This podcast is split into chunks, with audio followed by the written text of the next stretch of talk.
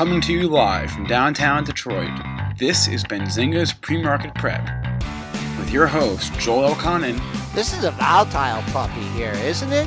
and Dennis Dick. I'm bidding a penny. I will buy the stock for a penny. with everything you need to start your trading day. Good morning, everybody. Welcome to this Monday edition of Benzinga's Pre-Market Prep. Spencer Israel here with Joel Elconin and Dennis Dick. He is back with us here. We'll bring him on in just a second. Real quickly, what's on our radar today? You know what's on our radar. We're going to talk about the market, how to approach it heading into this week. A couple individual headlines, but it's really going to be a coronavirus uh, dominated show. Uh, we'll get Dennis's thoughts on last week and and uh, going forward here. Our guest you asked for, we got her, Anne Marie Baiynd. She is a trader. She's a uh, author. She's also the CEO of thetradingbook.com. She will join us here at 8:15 in just a few moments here.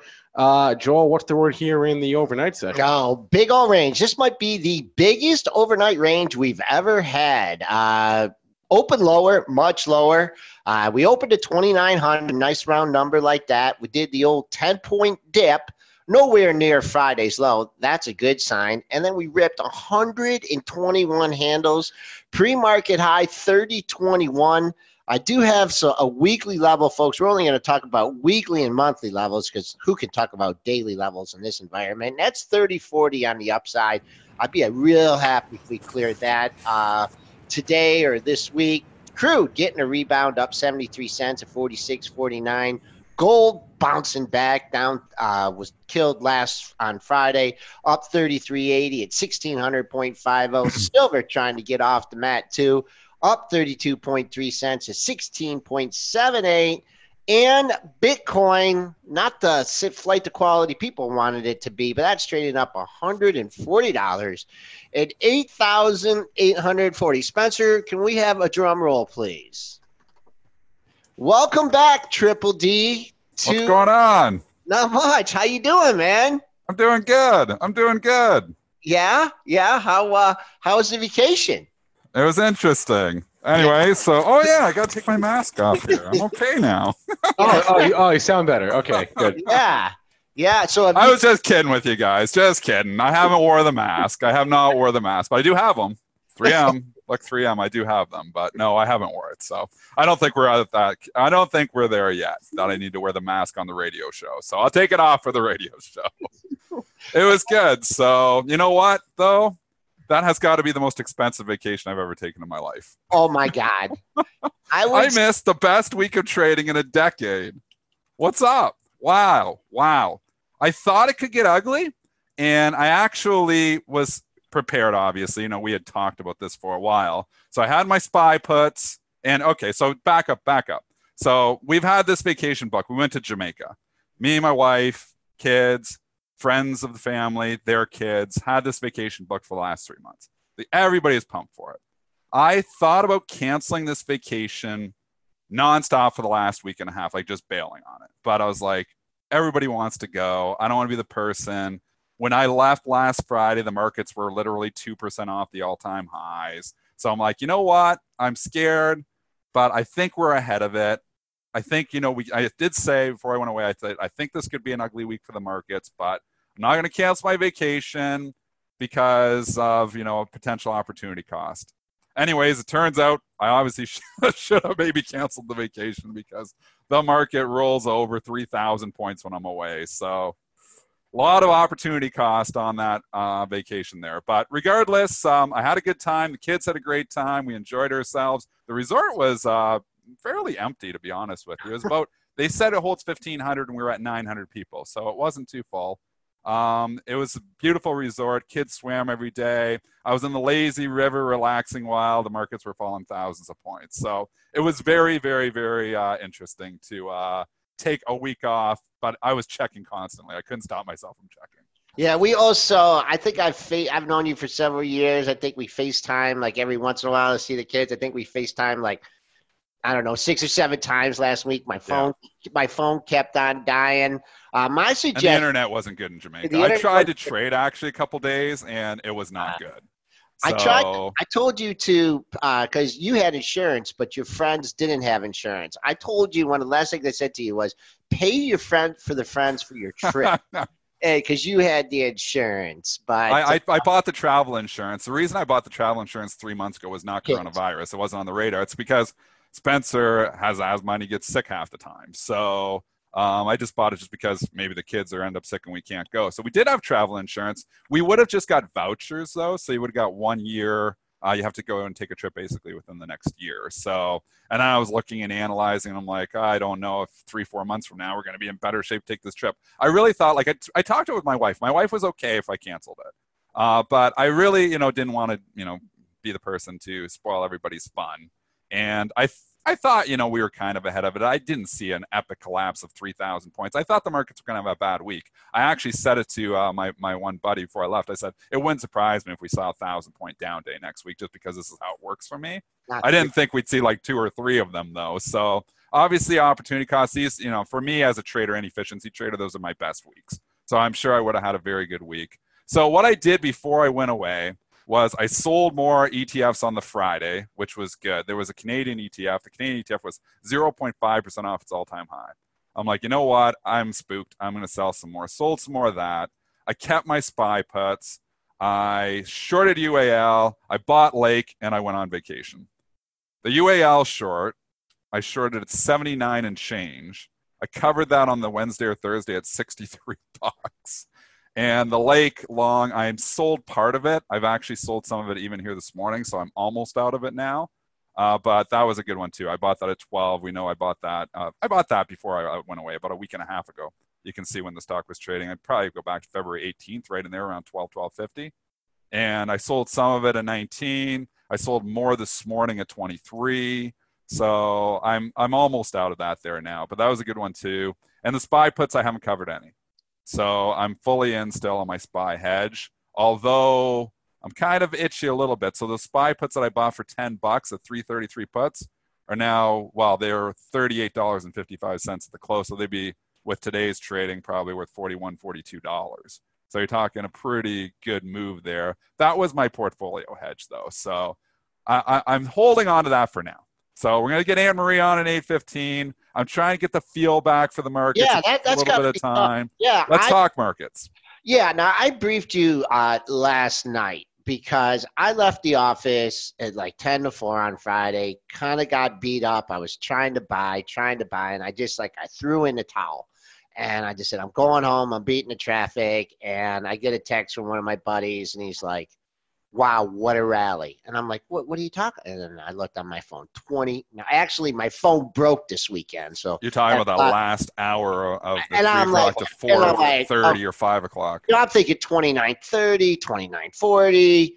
You know, he goes, no, we just hit 2970. I'm like, what? And then they jacked it up another 33 handles in that 4, 430 to 5 area. So I'm like, man, that's not good. I mean that that's not the kind of rally I want to see. The kind of rally I want I want to see some basing. I want to see, you know, is this a V bottom? I guess that's the question of the day. Are we going to have a V bottom? We've and, seen those lately, so there is a consideration here, and I know there's a lot of people on my Twitter stream that are calling the bottom and quick to call the bottom here. I'm not there yet. Um, and I'm not even probably close to being called. So we will we'll get my commentary really after Anne Marie. I'll, I'll really sure. get into the markets here. But I'll just say we have seen V bottoms here in the past. We saw it back in 28 at the at the end of 2018 when the market sold off significantly. It never really gave you a second chance to buy the low. You had the low. If you go back to the charts and show this right now, Spencer, you had the low back, and I'm going to you know that te- the tech wreck back in December of 2018 when we went from you know two. You can look at SPY 280 down to 233, and then the next day was the Apple. The first day of January was the Apple um, dis- warning, and then we were straight up ever since. So we did, you know, uh, we did have a V bottom back then. We could potentially do that again. It seems like this market likes to do that. I think we're too early to call that, though. I really think we're too early to call that. I mean, this market has a lot of unknowns here yet, and I I've, I have the most cash in my long-term portfolio that I've had since the financial crisis. And also, obviously, I have puts as well, so I have some portfolio insurance too. So I was very impressed with the way my portfolio held up, but probably because I have so much cash that it did really, really well. I was surprised last week, though, because I do have a large silver position. I was surprised how hard they hit gold and silver. That was somewhat concerning that they were just hitting everything on Friday. So even if you look at the utilities, I mean, you think about TLT ripping higher here. Usually the utilities move with that, but at a certain point, and I actually tweeted this out to one of my followers, I forget who it was, they were asking about some stocks and some defensive stocks. And I'm like, at a certain point, when the selling gets extreme enough, a stock becomes a stock and they just start raising cash and selling stuff across the board. And that's really what we saw. I mean, the XLU got murdered last week. And you would not think that with the correlation, you know, with the TLT, because typically it's positively correlated to the TLT. Not the case. Stock is a stock when you start getting into, you know, people are really starting to worry and raise cash. So utilities got murdered there too. So it's it was really not a lot of safe besides bonds. Bonds obviously because the TLT yep. was higher. But if you're looking at stocks themselves, there wasn't a lot of safe places to be. Before we get to Anne Marie, real quickly, and um, I gave you that number on the upside of that 30 40 with them, which uh, will be, you know, a good resistance or at least we're out of the woods level. Um, on the downside, and I did talk about this with one buddy, tongue in cheek, uh, on Friday morning. Um, we talked about 2850 area, and that had you know I do the weekly numbers, I also do quarterly numbers. Our quarterly low from last October uh, was 2855. We got to 20, and this is basis the front month contract, and we got to 2853.75. So that That's was your quarter. Level. Yeah, there you go. There you go. And I, you know, so there it is. So that's a wide range, folks. 28, you know, I don't want to see us pierce that low on the downside.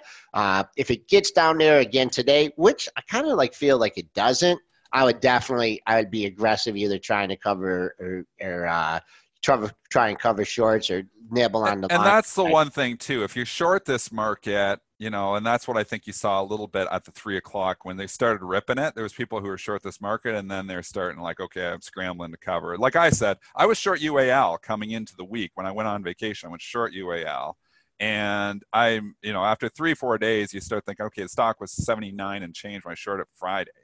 And, you know, the thing's trading at 63. I'm like, okay, well, you know, this is four days later. They just knocked 20, you know, 20 plus percent off the market cap of this thing. Uh, maybe it's time to actually cover the short. So I didn't go long, uh, but I did cover the short. And it's actually drifted lower since then, too. And I mean, if you look, UAL still trading down. If you think about the stocks you probably don't want to own, is anything to do with travel, anything to do with you know and, and leisure. Like you think about you know uh, the, the Carnival cruise lines and and the RCLs. I mean, these things are ground zero for this. I mean, they just got murdered last week, like to the tune that we haven't seen in a long time. And some people are coming in saying, "How can you go wrong buying Carnival at thirty-three dollars?" I'll tell you how you can go wrong because even if this thing, you know, we get rid of this virus and people start going on cruises again, Think about the lawsuits that are going to be here. There's going to be some class action suits coming against Carnival Cruise Lines here for the way they handled the Diamond Princess. There's people that are dead. I mean, this is not just going to go away. There's obviously going to be more people that are potentially going to die because there's a lot in serious or critical condition.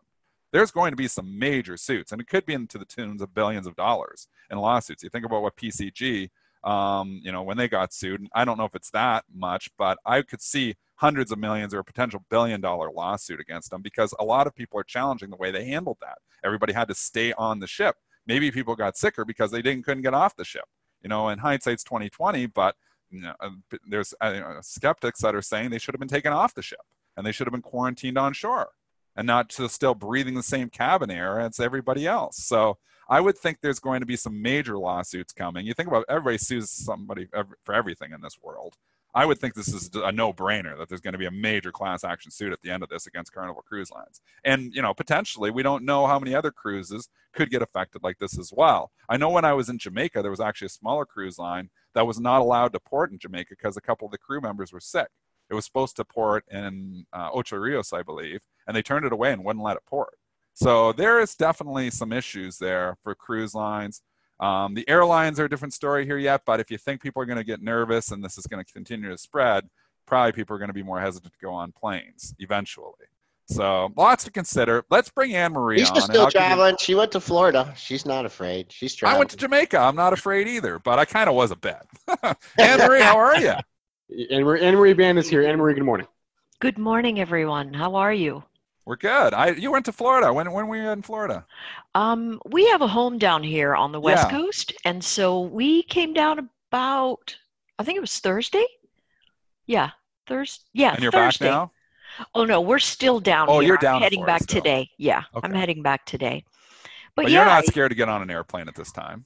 Um, no, but you know, I'm gonna I'm gonna come out and say I'm really I'm not afraid of coronavirus. And so because it Okay. is it is uh it is a dreadful flu, that is Mhm. absolutely sure, but uh I'm a healthy mid 50s and Yep. uh, it puts me in a very low risk rate and I'm making sure that I'm not shaking hands and uh, you know very careful about what I touch. That's exactly right.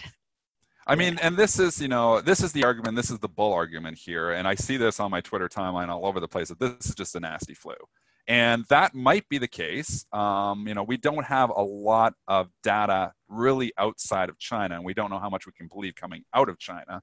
So I think you know we're going to obviously know a lot more about this as this story continues to materialize over the next month and a half. The only issue that I have with people saying this is just the flu is that if you look at the mortality rates that are coming out of China, and now we're getting closer to 3%, um, and you look at the mortality rate of the flu, normal flu, it's 0.1% versus 2.5 to 3%. You could say this is 25 to 30 times more deadly than the normal flu, and that sounds scary. But Anne Marie makes a good point. If you're if you're healthy, you're younger. It's really the older people, talking 70s, 80s, that have health issues that it seems like this is affecting, and, and obviously, and, and, and having those people um, more so than if you're healthy. So I, I, I'm I'm still of the uh, of the opinion that this is a lot worse than the flu, though.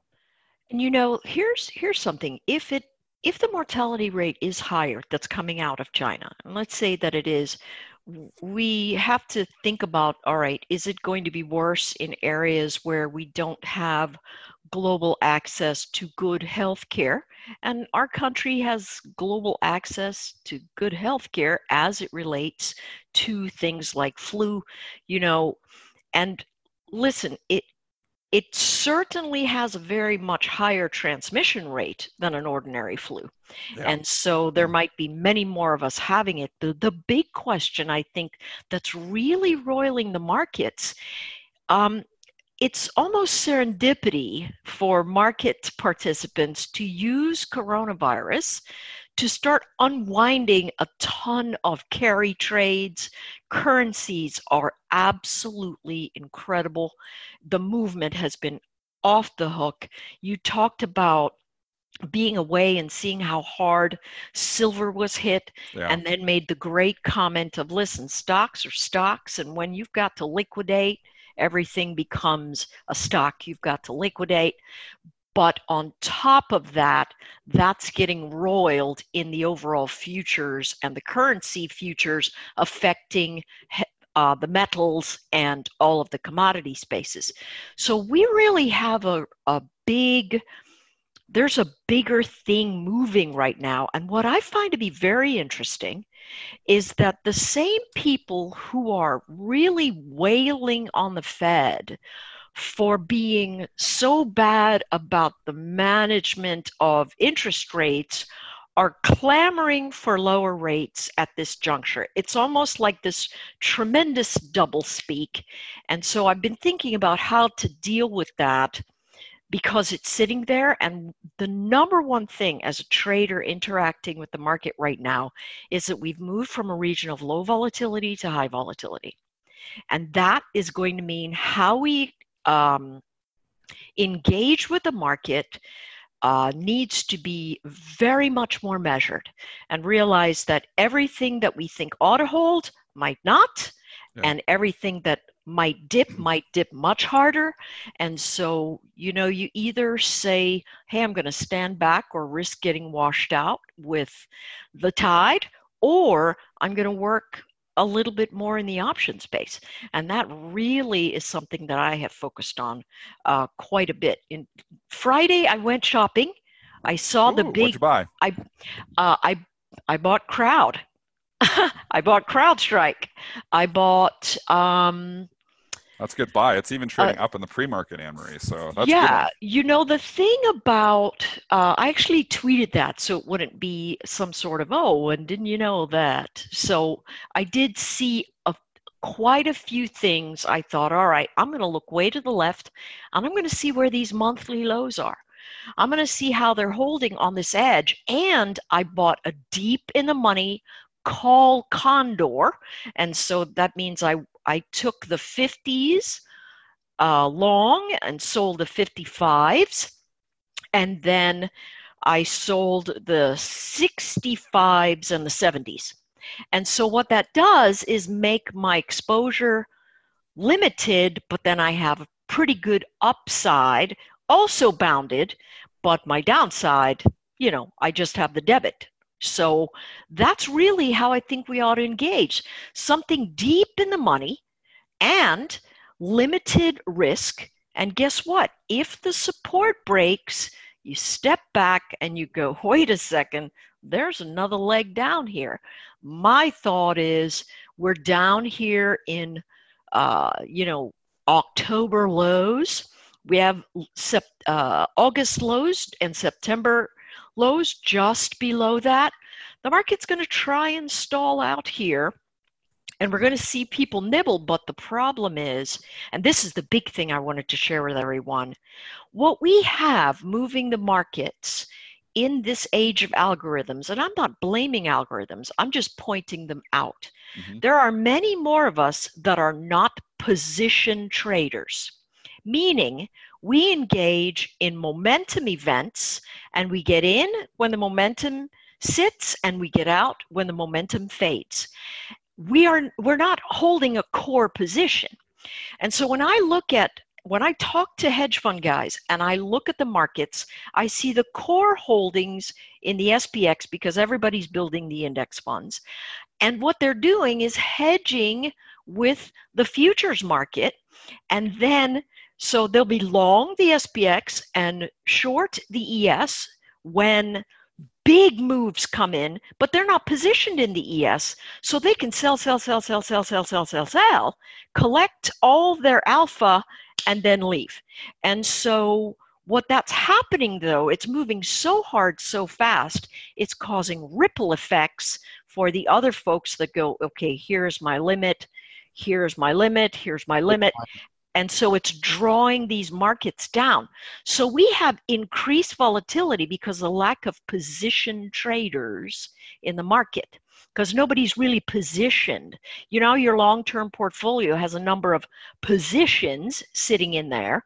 The people that are really roiling the markets now are not position holders. But the position holders are getting forced to liquidate part of their positions because it's falling down into their loss events, and that is going to continue because we are now in increased volatility measures. I mean, there's so many good points you're making here, and this these types of markets, like as a as a prop trader, and I'll just say, you know, uh, uh, prop traders like on, on any prop firm is going to be doing a lot better in these type of markets because yes. my type of trading is inefficiency. I look at this last week and I don't even think about my long term portfolio going down what it did. I'm not that concerned about that. What I was concerned about was, oh my goodness, the opportunity cost I just missed because used to see these, you know, these relationships that, you know, just get completely ignored during times of you know panic and selling and that's where um, you have you know prop firms and respect the relationships of different things and different stocks and i talk about relationships all the time being able to extract the alpha from those inefficiencies so when you see these wild moves, you know, even looking, you know, basic arbitrage where you're going the stocks against the, you know, the, the futures contract, you'll see that get out, especially, you know, in after hours action, you'll see, you know, whipsaw moves. So there's just a lot of opportunities for traders who um, you know are, are looking and, and trading in efficiencies. But with going back to the markets, these markets are exactly what we saw in 2008, 2009, 2010. So if you started trading in the last 10 years, so the listeners out there, you haven't seen this type of market. Yes, we got a little taste of it in December 2018, but we didn't see the VIX spike up to 45. Mm-hmm. And to put this in perspective, I just want to you know say to the traders out there too, during the financial crisis, the VIX got to 90. Mm-hmm. So imagine the volatility that we're having today and and over double it. That's what we were trading back in the financial crisis. That was crazy moves. But it's crazy right now. And you're getting a taste of what it was like during the financial crisis. And the way to trade these markets is if you're new to it, um, you know, and options are a great way to go about it. If you want to stick with stocks like I do, you get a little bit wider. You, and you do a little bit, um, you know, and you reduce your size a little bit That's because right. the moves are going to be so much bigger. So if you're used to, you know, coming in with a thousand shares or something, and you're new to it, maybe you're going with only a couple hundred shares or a few hundred shares just to get a feel for trading these types of markets. Because if you come in and you've started trading in the last seven, eight years, you are in a new environment here right now. Even myself being on vacation for a week and going to come back into this, I'm going to have to have a field day or two. I have the experience of trading through the tech, you know, crash in 2000. I have the experience of trading through the financial crisis, so I will be able to navigate these markets better than the other person. But even that, it's been 10 years since I've traded this type of a market, and again, I was off not last week, so I'll get a feel into this market. I won't just jump in head first. So I think that's what a lot of people do as mistakes is they're jumping here head first. Maybe the buy the dip. They're, they- it's been rewarded again and again and again. I'm just going to come in and buy the dip, buy the dip. It's going to work it doesn't always have to work. It's worked in the last 10 years, but I tell you, if you were buying the dips in 2007, 2008, a lot of those people who just kept buying the dips eventually blew out their accounts because the markets ended up going down 70%. So you've got to be careful with just flat out just coming in here, I'm going to buy the dip. The way Anne Marie's approaching with options, she's limiting her downside to protect her capital, but still, you know, able to obviously give herself a position to profit in the event that we bounce. Absolutely. And you know, here here's the thing. Everybody wants to participate, right? I just um, I read something and and uh, I, I read all kinds of things, but this morning I read something from someone and he said, "Hey, we're coming into the into the times of the market when every day is likely going to make a good year." And so th- that's his reference was listen, there could be a lot of moves. Now, what we want to do is automatically go, oh my gosh, this is my shot. I've got to participate. The moves are so big. But step back a minute and say, wait a second. What is the risk of engaging and engaging incorrectly when you've got massive moves and you do not have the feel that Dennis is talking about? You're going to lose a lot of money. So you have two choices. You can step back and watch. For me, I trade to eat, so the market is a buffet every day. And I cannot eat an elephant in one sitting. I'm going to have one plate. And so you can go in and every day take a small chunk out of the market. And if you have that approach, you will develop consistent motion. If you go in and say, Here, I'm ready to bag my elephant, and you don't have the skill, the mental fortitude, or the capital to manage the kinds of rocket moves that could come, you are going to blow your account out. And there's nothing wrong with watching. If a 20 year veteran like Dennis sits back and says, Hey, I got to get a feel for what's going on, we really have to pay attention to that commentary. Anytime I'm away for more than five or six days, I've got half a day to two days where For I sure. sit and just watch. For sure. Uh, Anne Marie, I want to get your thoughts here on. Uh, we're getting a couple people in the chat asking about CyberArk. You were on the show in December, said it's, your, Yes. it's your pick for the year. Yes. Uh, has anything changed there? no, I how would still you- like it. How would you approach it here? Okay, so what it did was give us a beautiful fade. This is a fantastic fade. It's down near the November, uh, it's actually above the November lows. And it's got a little bit of a bounce action sitting on it right now.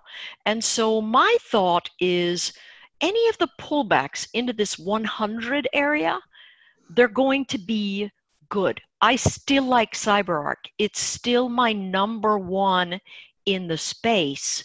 The reason I went to CrowdStrike instead was because it was holding so much stronger than CyberArk. And so I think a lot of people went into CyberArk and it's shaken out a number of uh, weak hands. And so I'm going to be looking to engage. Where would I engage? The 95 call.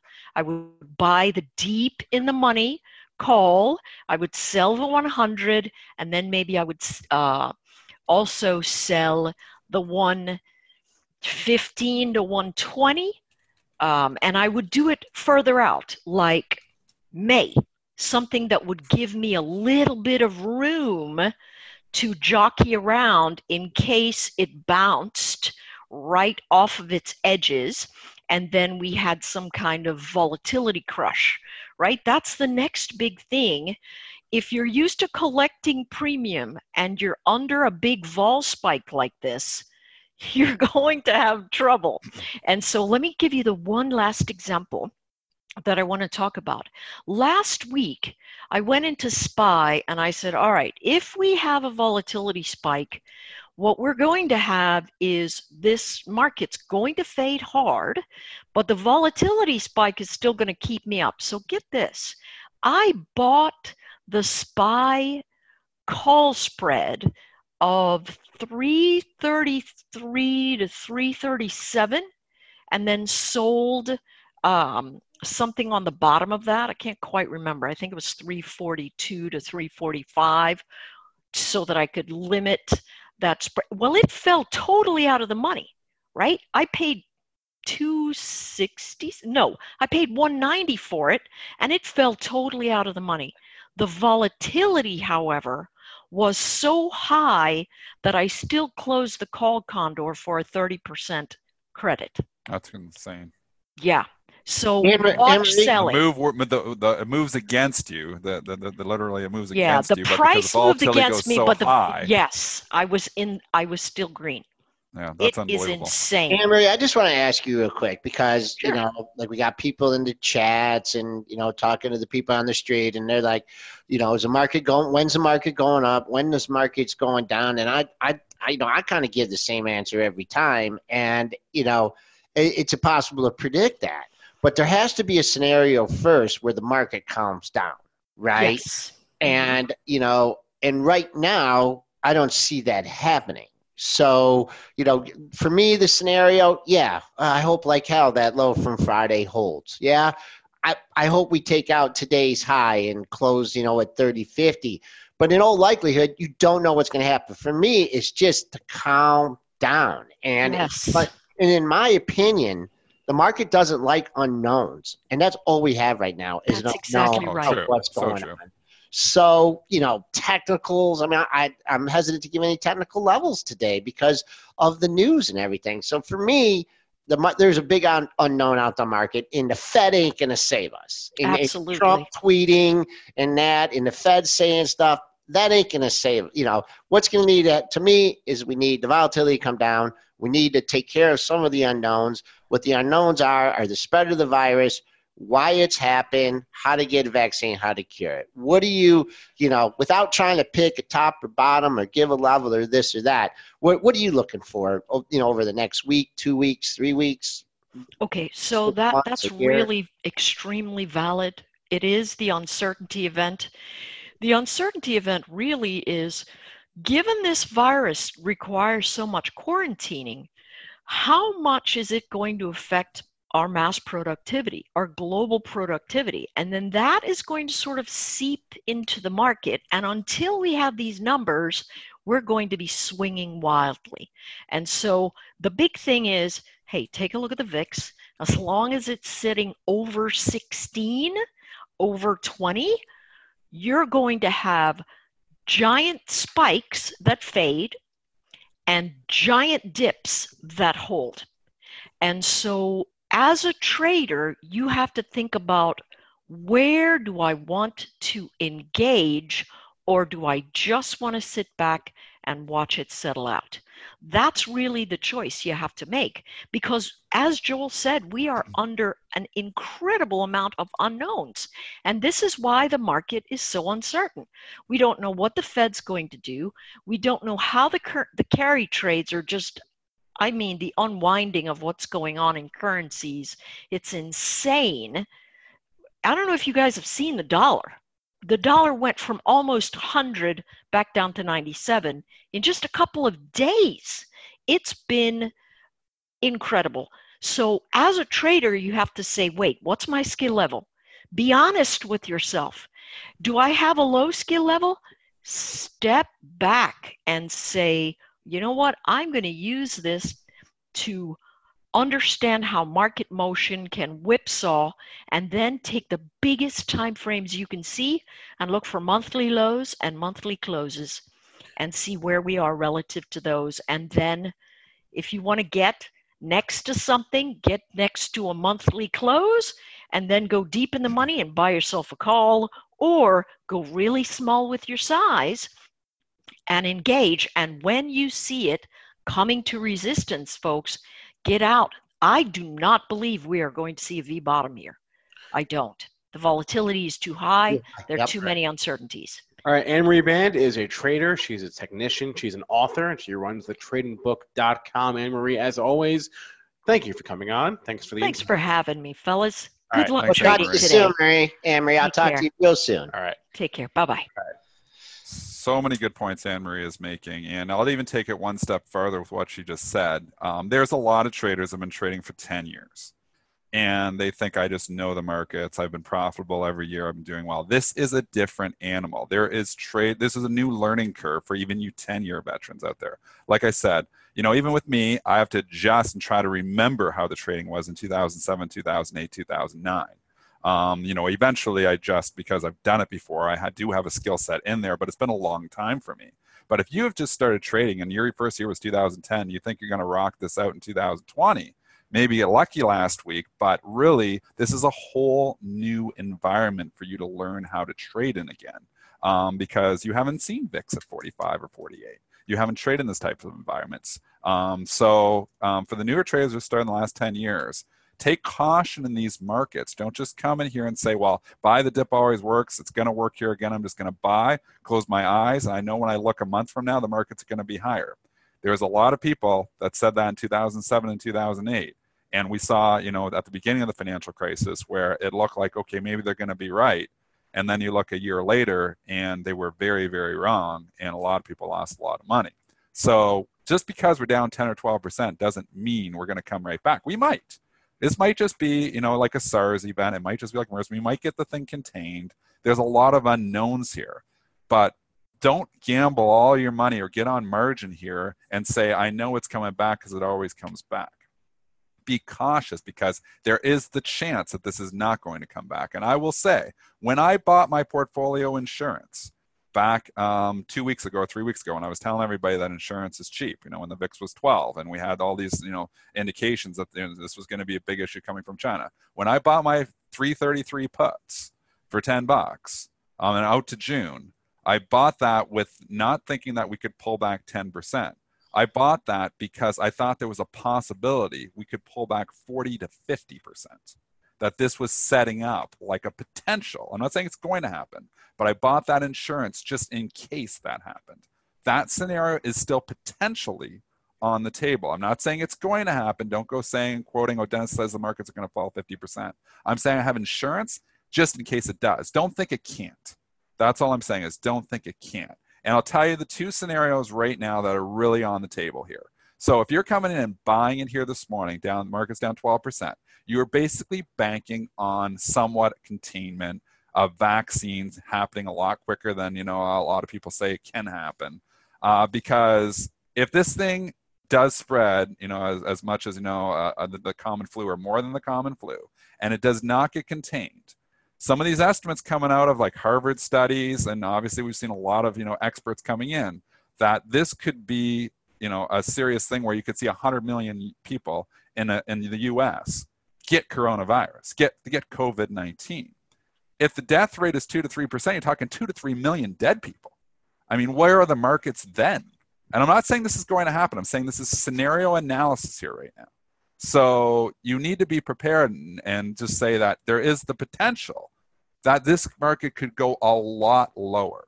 Not saying it's going to. I hope it doesn't. I hope they get it contained. I hope they get a vaccine. I hope the death rate is really less than 1%. We don't really know. We have numbers coming out of China. We know we can half believe them. The numbers uh, out of Iran are horrible so far, but again, their healthcare system isn't as good as in the US. Italy will be an interesting country to watch. They're getting a lot of cases, but I do believe in the US that we have a lot more cases than we see right now. And, you know, I watch Scott Gottlieb on CNBC. I follow him. Obviously, he knows. You know, we're talking to the doctor who's you know knows a lot about this, and he believes there's potentially thousands of cases that are undiagnosed out there in the U.S. right now. It makes sense. The math makes sense that that could be the case. So, what happens is if it just continues to spread and we don't get it contained, people will be scared to go outside eventually. Like we're looking at a month, and you know, it's not about people not going on a cruise. They'll be scared to go out into the grocery store.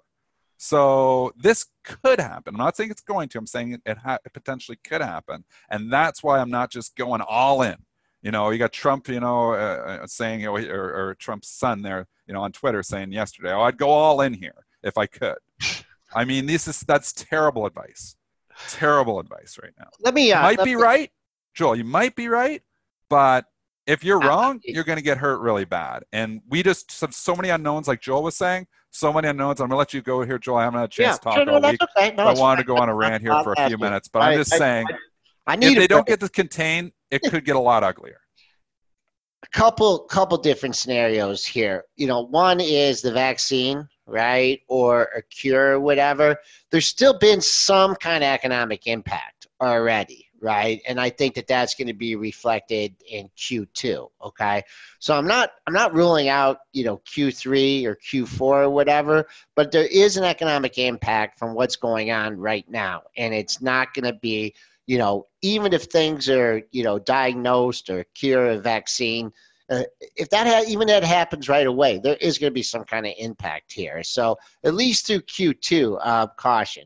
Second of all, one thing that we have preached on this show is overhead supply. And so if y'all thinking that we're going right back to old time highs and immediately and turning on a dime, maybe we will. But there's going to be a lot of sell orders out there. There's, There's a lot of people burned right now who are buying. A lot of first people that are burned. There, the first of all, there's long-term people that are like, okay, you know, I didn't do something, and but the next rally I'm going to. Okay. Then there's all these intermediate and Anne Marie, one of the greatest points ever made on this show. There's just not, you know, these non-position holders. You know, these guys that are trading big cash against the spoos and stuff. They care less. You know, they just wait for their parameters, and they're they're not even acting instinctively. They're acting automatically, right? Who was selling the spoos over 3,000 today? You know, maybe some people that had, you know, some scalps on. So, you know, overhead supply, I mean, there's a lot now, and there's probably still people sitting with their sell orders saying, I'm waiting for the bounce. You can wait a long time for a bounce. You can wait, you know, two weeks, three weeks, six months, a year, two years. So that's you know overhead supply. So that's one thing that you know I want to be cautioned about. You know, if people think that we're just going right back up, there's just there's a lot of institutional sell orders there. There's still people, and also even at this level, some people are sitting. Dennis, you're still sitting on some monster profits in some stocks, right? Oh, yeah, You thought, yeah, monster, monster. And before you said, oh, I don't want to take it off because of paying the tax. Well, there's going to be a That's point. why I did spy puts. Yes, You know, Yep. I've got, I've got, mass, I'm up 2000% in MasterCard. I'm like, I'm not going to sell that, you know, because Right. I think we're going to correct 20% and then I'll have to pay a huge tax bill on it. I just, you know, you get a little bit of a hedge. And obviously I didn't hedge everything. I talked about that from the portfolio perspective. I didn't go 100%. I went where I was comfortable. I, you know, hedged myself to a certain point where I was like, okay, I'd be comfortable if we lost, if, if, you know, what I have exposed, if I lost half of that, I said to myself, I'm still comfortable. And that's where I reduced my exposure to where I was comfortable and you know obviously you know it, it's going to be different for everybody. I mean if you're 25 years old know, you're not worried about it. I'm 43 here now. I've worked really hard to get the wealth that i do have and i know if i'm smart about it that i'm pretty much set for the rest of my life. I made all of my wealth in trading and i'm sitting pretty good as long as i'm not dumb about it. So uh, you know i've been to a you know, position where i had the majority of my money in stocks you know i have for the last 10 years. I raised a lot of cash over the, you know, we, we, I've talked about on the show. I've, I was selling stocks, selling stocks, and wrong.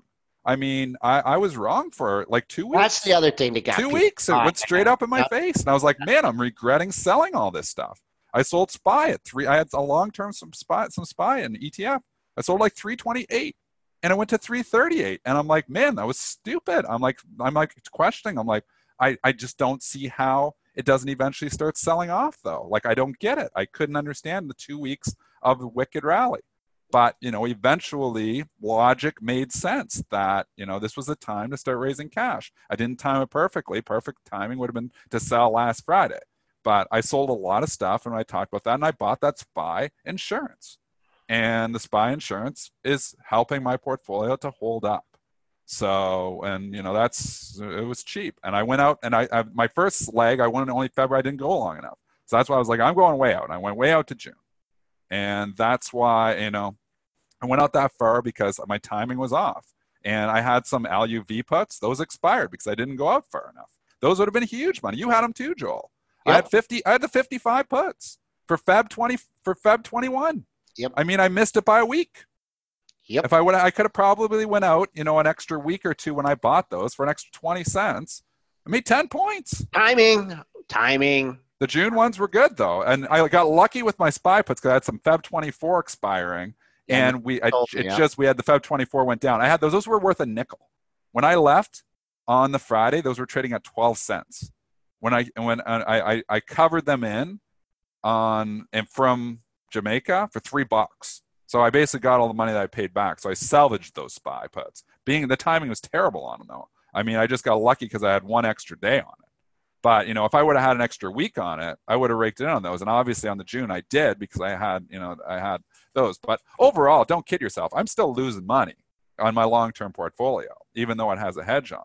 It's just a matter of I've hedged myself enough to be comfortable in case this thing really got ugly. I don't know it's not going to continue to be ugly, so I'm not lifting the hedge yet. Should we cover some individual any individual stocks well, here? I, I, I mean, I know, I, folks. I hope you're enjoying discussion. We're just trying to give you informed information. Um, Dennis, we've talked about it a lot. Do you wanna do you wanna go into some individual issues? I, mean, mean, the one stock that I do want to own right now is Gilead. And I, that's where I wanted to go here next. Go. So give us the news. Yeah, so Gilead actually does have news this morning. In addition to being a, a major coronavirus play, potentially the biggest coronavirus play. Yep. They're also acquiring 47 at ticker is FTSV, uh, Foxtrot Tango, um, Simon Victor, I forget what the S stands for. Uh, 95.50 a share in cash is what they're buying FTSV for. So Gilead making a big acquisition this morning. It, it's a it's a cancer uh, cancer drug. What's that rumored on Friday? Because holy mackerel, what a move ahead of that. was it rumored? Maybe it was. I wasn't not here on Friday, but it went up from 58 to 65 dollars on Friday, and then it gets taken over for 95.50. That's that's so, the that's the logical explanation. I, I, mean, it yeah. must have been rumored. I'm gonna say it was rumored, or somebody knew, you know, like somebody uh, obviously somebody knew about it, but maybe you hope it was rumored because that's a wicked move ahead of it. Now it goes off the board 95 yeah. It, it, it, was rumored as early as Thursday afternoon. Okay, there you go. So buy on rumor, buy on, and you, you made it on the news here. So the rumors yeah. were true. They came to fruition. Congratulations, those who bought that rumor.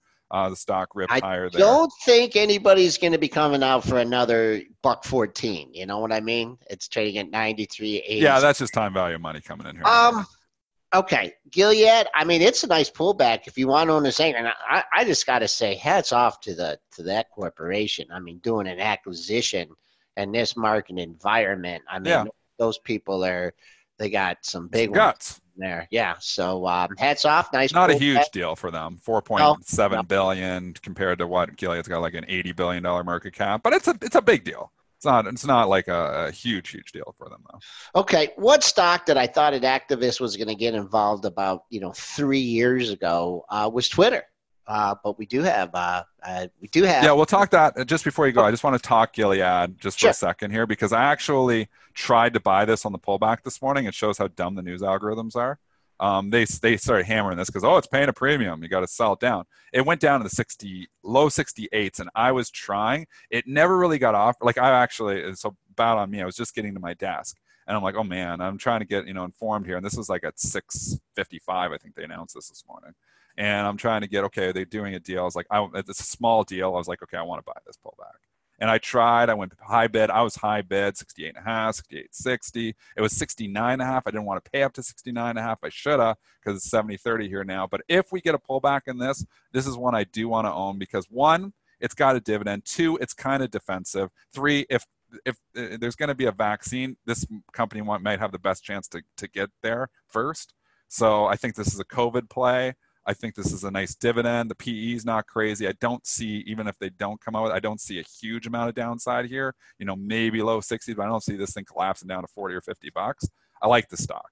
I like the stock not only for a trade as a longer term investment right now too.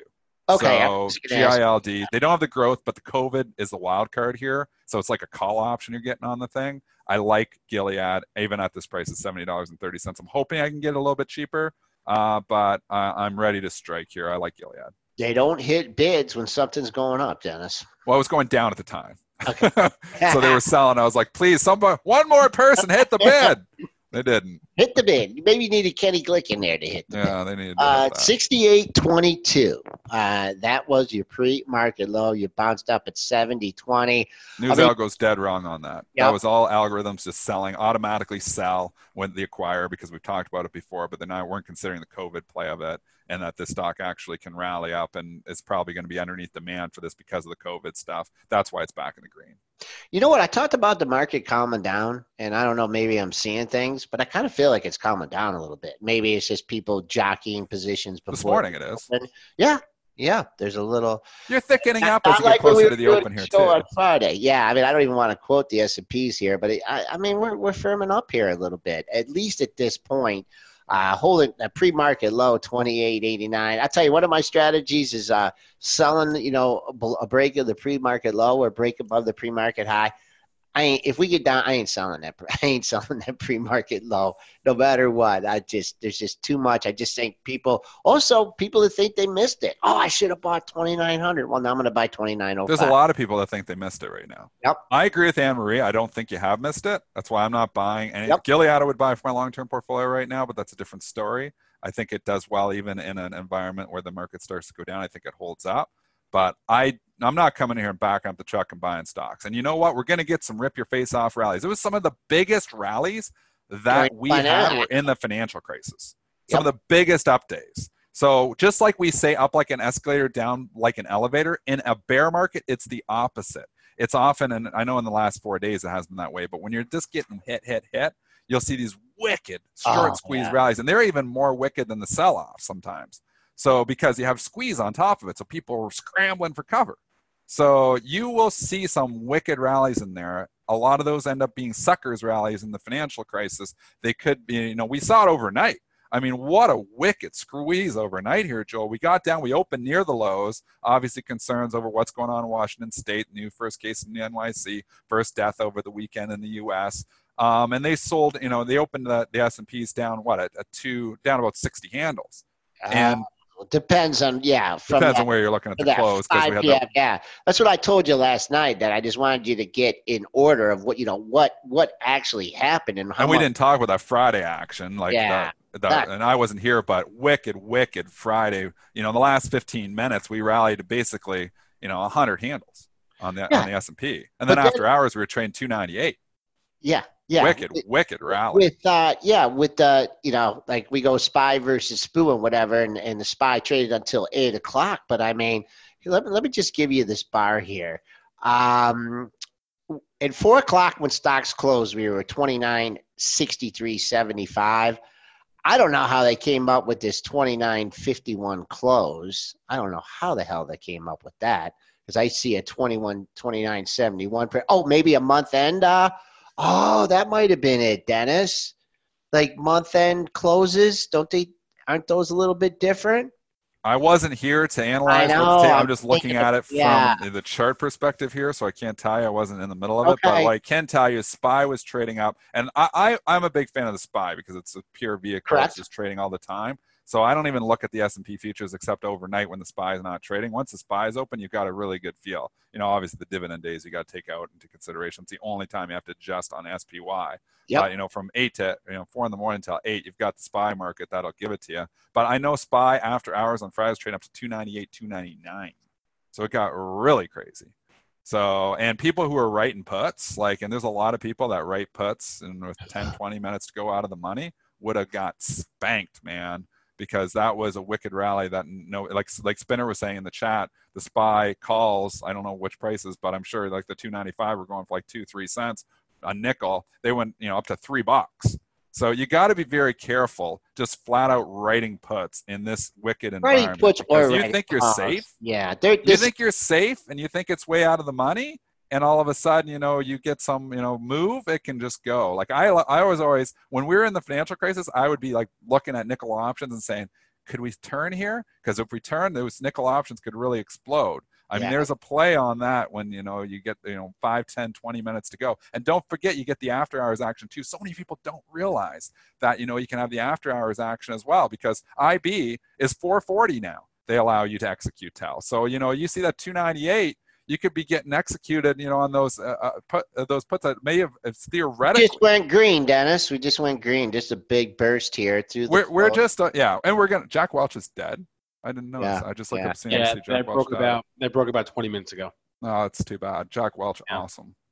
So that's too bad. But okay. I, I didn't know how to interrupt you and tell you that, so sorry. I just looked up at the CNBC screen and they're saying Jack Yeah. Welch dead at 84. So we love Jack Welch. He was awesome. Obviously, did a lot for General Electric over the years that he was there. Um, so pro- you know, just a just a great person, and you know, obviously, it's given a lot of market commentary since then as well. Um, very disappointed to lose him, but I don't know. Th- this market gets vol- volatile, so you know, you, you, it's going to be headline driven for a while, and it's hard to trade something technically when there's so many headlines. Yes, during the day, it's not going to be as many headlines, but there is. There's breaking headlines all the time. And this market has a lot of headline risk here right now. So if you're just saying, oh, this is a sweet setup on the charts, charts don't matter as much when you're in a headline driven environment. It's the headlines that matter because all of a sudden you get a new case or you get new deaths or you get a new, you know, something, you know, a whole pile of cases going up. Stocks are probably going to go down no matter what the chart looks like. It'll give you levels to where it's going to, but to predict the next move from this point to that point, um, it's hard to do just technically. That's why I always say technicals are one tool in your toolbox. It's a tool. It's not even my biggest tool. It's a tool that I use, but I am not a chartist. I am an inf- inefficiency trader I had and a headline trader. I had. I love say- headlines, and this I is a headline trading we were environment. calming down. I had to say we were calming down. that didn't. That didn't last. Yeah, now we just exploded. All right, let's let's cover two more stocks, and then we'll let Right. everyone get on their merry way. So speaking of GE, let's just stick there. Uh, speaking of Jack Welch, Yeah, sure. and we'll stick with GE here. They're getting a big upgrade this morning. We've talked about, uh, in our opinion, the two analysts who we think are most influential uh, on the stock is John Inch at Gordon Haskett and Stephen Tusa from JP Morgan. Well, Stephen Tusa is upgrading GE this morning to neutral, raising his price target to $8. He is throwing in the towel on his bear case for now. Uh, I'm surprised when I 11 bucks. I actually am long it right now just as a trade because I feel like this is a stock that if the market goes green, the stock could really go green because we've had two bears, Tusa, and obviously John Inch. And those have been the, the guys that, you know, I've been saying that I'm watching what they do. So we went one to neutral. I, I'm very surprised G is not up more than this. So full disclosure, I'm long it right now. I'm talking my book here a little bit. I will trade out of this eventually, but I'm surprised not up more. Uh, boom, boom. Let's just, wow, this had, uh, man, all this stuff is so off because of that last, you know, that last activity. I mean, we, we settled the buck off the low. Uh, the number of the day would be 1119. I'd keep an eye on that. That was Friday's high. Everyone had scooped it up. I mean, I'm sure there had to be like unbelievable institutional bids at $10 since we hadn't been there in quite some time. So get some follow through through 11, 19. Keep the spoos going in your direction. I'll give you another target of 1154. That was your three days high. And if you happen to see 12 bucks, just if you happen to see it, uh, pair of highs from Monday and Tuesday, 12 even, 1205. I'm then- surprised. Uh, aren't you surprised? That's only 11 cents on this? Yes. Uh, market flat. I'm very Yep. surprised. But anyway, there's massive seller at 11, just iceberg not moving. So I think there's been a lot of people that bought it, including myself. It's not moving. So, you know, this is obviously a stock that I feel like should be higher, but we'll see. Hey, And- Luke, do we got anything out there at all? Because we're, we're really ripping. That's short term trading too, I was talking about. and I I want to go to Twitter here also. Uh, Paul Singer from Elliott Management is seeking to replace Jack Dorsey. He has taken approximately a billion dollar stake in Twitter and has nominated four directors to the board uh, when they convene later this year. So. Uh, Elliott Management uh, seeking to shake up Twitter and, and potentially uh, replace Jack Dorsey. This is this broke late Friday night. stock obviously ripped, and then after hours it really ripped. So we kind of have you know a feel for it because we trade all Friday night on this 35, 70, 35. It's trading happily in the 35 handle here. It's a nice lift. It's a stock that I, I still want to own. I sold it before the report. It's come all the way back down. It's actually when it closed, it was below where I sold it. But just I don't know. I, am scared to, you know, really buy anything with a high PE right now. Twitter, I still like this company. I think it's probably. Um, I, I, I just don't want to buy stocks right now. Okay. Not in the long-term portfolio. All right. Yeah, you got to pop right up to 37 on the headline number, so we'll use that as a target. Already getting back all you know half of those losses from uh, we had what an eight point down move 34 and a half so i don't know gap into a gap area um, 34 and a half i'll call that minor support and uh, i'll call that pre-market high pretty good resistance at uh, 37 uh, you do have a big old gap between 37 where's that gap at here so many gaps in these charts uh, you had a low on one day at 3804 so you're you're gapping up to 3804. I mean, total air in this stock. But uh, let's see what happens at the pre market high. I just want to address something, and I've seen this, and even when I tweet something, everybody wants to just quick call you if you know if you're fear mongering. You're fear mongering here. Um, I just did a whole hour show, and I don't think I'm here like touting the end of the world, and we're all gonna, you know, zombie apocalypse is coming. What we're trying to do is inform. And even when I'm tweeting and giving the stats, there's so many people that say this is the normal flu. And if I go on Twitter and I say this is not the normal flu, they say I'm fear mongering. And you know, Jim Cramer is saying the same thing. Obviously, he gets a hundred times more than I do because everybody knows him a lot more than me. But you know, it's amazing when you tweet something and people just want to fight you on Twitter. It's almost like it's so toxic. Like you, you tweet something, and you know, and a lot of the people are great on Twitter, but this this seems like the crowd that just wants to fight with everyone and they want to argue the death. And, it, and I, I rarely engage with anyone on it because it's just, first of all, not worth the time. Secondly, it's just, you know, it's going to upset you and cloud your own stuff. But I mean, if people are talking about, you know, different, you know, cases and they're looking at the, the, the death rates and fatality rates, it's, it's information. It's important information to consider as a trader, uh, as an investor as well. I think you know you've got to consider all of that stuff. And I mean, if you were considering all that stuff three weeks ago, you wouldn't be down 12% right now, or you know you might be uh, uh, in a little more cash than you were. So I think you know just people coming on and say you can't say anything negative here. Stop spreading bad rumors. I mean, it isn't the, the, the case. We're we're here to try to inform on the information that we currently have and and it's mostly unknown so there's going to be opinions on both sides of this because we don't know how this story ends nobody knows how this story ends um, you know you, you think you might know how the story ends and maybe it all ends in happy and nobody dies but in all likelihood there's going to be more deaths. There's going to be more cases. It's a matter of how many more cases and how many more deaths is probably going to dictate the direction of the market. And we don't know if this is going to you know spread out or if this is going to get contained. It's still you know the evidence is showing it's not going to get contained and that's why i'm not lifting my spy hedge right now with the with the options. But at the same time you don't know that for sure and that's why i still have some exposure to the long side as well i hope we come back i hope we come all the way back i lost money last week in my long-term portfolio i don't like losing money in the long-term portfolio i lost less because of my hedges but and I love the trading environment. I love this aspect of it, the volatility. I, am you know, I, I, love being able to trade volatile markets, but it's not fear mongering just because you know you talk about you know right. fatality rates being higher than the flu. It's right. a fact. It, it's impossible to. So you you, you can't win because either you talk about it and you're fear mongering, fear mongering, or you don't talk about it and you're ignoring Oh, uh, Spencer, you can't win today. Yeah. Oh, I'm. I've been I here the, Spencer I've, I've been Israel. here the whole time. I've been here the whole he's time. Been, he's been hiding the back. I just want you to know, and Spencer did a great job last week, Dennis, and uh, not everyone in the chats appreciated it, but uh, oh, Joel, stop. No, I, Spencer stop. always does a great job. Joel, stop. Okay, he did a fantastic job. All right, uh, moving. He's going. I'm giving him a raise to like nine bucks an hour. Great. Well, I hope nice. Dennis. I, I hope you got inflation. I, I, hope you got a good chunk of it out of your system today. Obviously, there's more to discuss later on in the week. Uh, if you uh, missed any part of our show today or any previous show, you can always catch our podcast. Uh, it's available on iTunes, SoundCloud, Stitcher, TuneIn, or Spotify, or just rewatch our show on youtube.com slash Benzinga TV. Thanks to our guest today, Anne Marie Baiynd, and thanks to everyone in our chats on premarket.benzinga.com and on YouTube. You can uh, always give us a call, 734-494-0246, or email us, premarket at benzinga.com. Please remember that all the information from our show is meant to be used as informational purposes only and not for Hell investing yeah. or trading advice. I think that'll be a wrap on the show. Unless anyone has any final thoughts, I don't think so.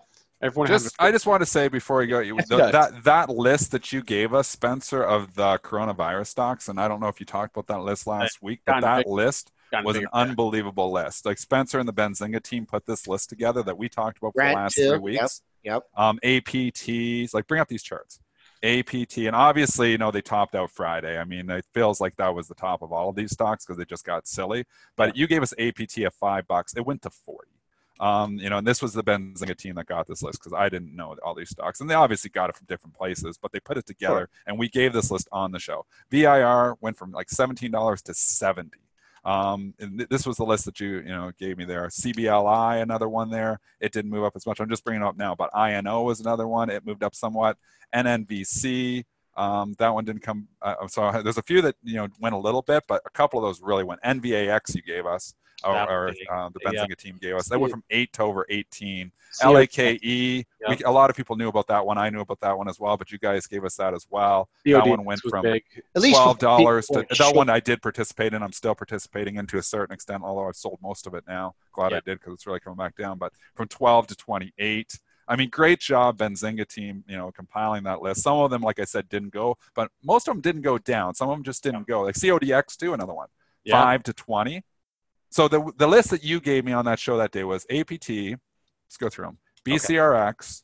Yep. That one went a little bit. CBLI went went somewhat too. CODX really went. Mm-hmm. Yeah. INO, it didn't really move much. LIKE really went.